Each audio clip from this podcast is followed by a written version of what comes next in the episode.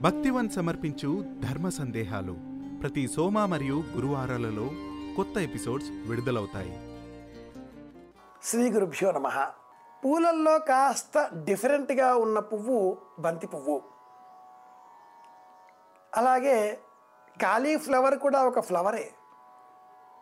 నెత్తిలో పెట్టుకోంగా. అలాగే బంతి పువ్వు. మల్లె పువ్వు.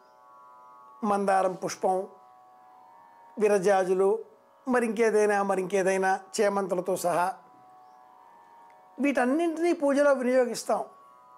మరి బంతి పువ్వు ఏం పాపం చేసింది? బంతి పువ్వులతో పూజ చేయకూడదా? అనేకులు అడుగుతూ ఉంటారు. ఒకనొక పాత సినిమాలో కథానాయకుడు కథానాయిక పైన తన ప్రేమను వెల్లడించే నిమిత్తమై బంతి పువ్వు చేతికి అందిస్తాడు. ముద్దబంతి చేతికి అందించి అమ్మాయిని మూగ మనసులు అనే సినిమాలో పడేసే ప్రయత్నము చేస్తాడు.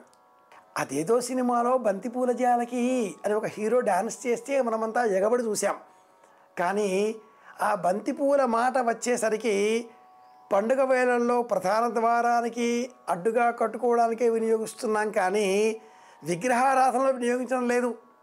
ఎందుకని? అన్న ప్రశ్న వేస్తే బంతిపూ కాస్త భారీగా ఉంటుంది. విగ్రహం ప్రమాణం అంగుష్ట మాత్రం బొటనవేలి ప్రమాణం మించకూడదు. ఇలా బొటనవేలి ప్రమాణం కంటే మించిన విగ్రహం పైన బంతిపువ్వు ఆ మాత్రంగా పెట్టేస్తే విగ్రహం పడిపోదు. మనలో అనుమానం కూర్చుంటుందిగా విగ్రహం పడిపోయింది అని చెప్పేసి భగవంతుణ్ణి భయపెట్టే విధంగా పూజలు చేయకూడదు కనుక బంతిపూలతో పూజ చేయకుండా బంతిపూలని ఆ వేదికను అలంకరించే నిమిత్తమే వినియోగించుకోవాలి అనేది ప్రమాణం. తిరుమల తిరుదేవస్థానం వాళ్ళు మన పవిత్ర గ్రంథాలు మన పవిత్ర వృక్షాలు అన్న పేరిట ఒక పుస్తకం వేశారు. మన పవిత్ర వృక్షాలు. ఆ పుస్తకంలో ఏ భగవంతుడికి ఏ విధమైన పుష్పాలతో పూజించాలి అనేటటువంటి విధానాలు సవివరంగా చెప్పబడి ఉన్నాయి.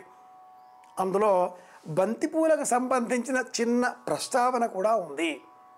పూర్వం అగ్నిహోత్రుడిని అర్చించేటటువంటి క్రమంలో అశ్వినీ దేవతలు అనేకములైన పుష్పాలతో ఆ అగ్నిహోత్రుడిని పూజిస్తూ ఉండగా అందులో బంతిపూలు కూడా చోటు చేసుకున్నాయి.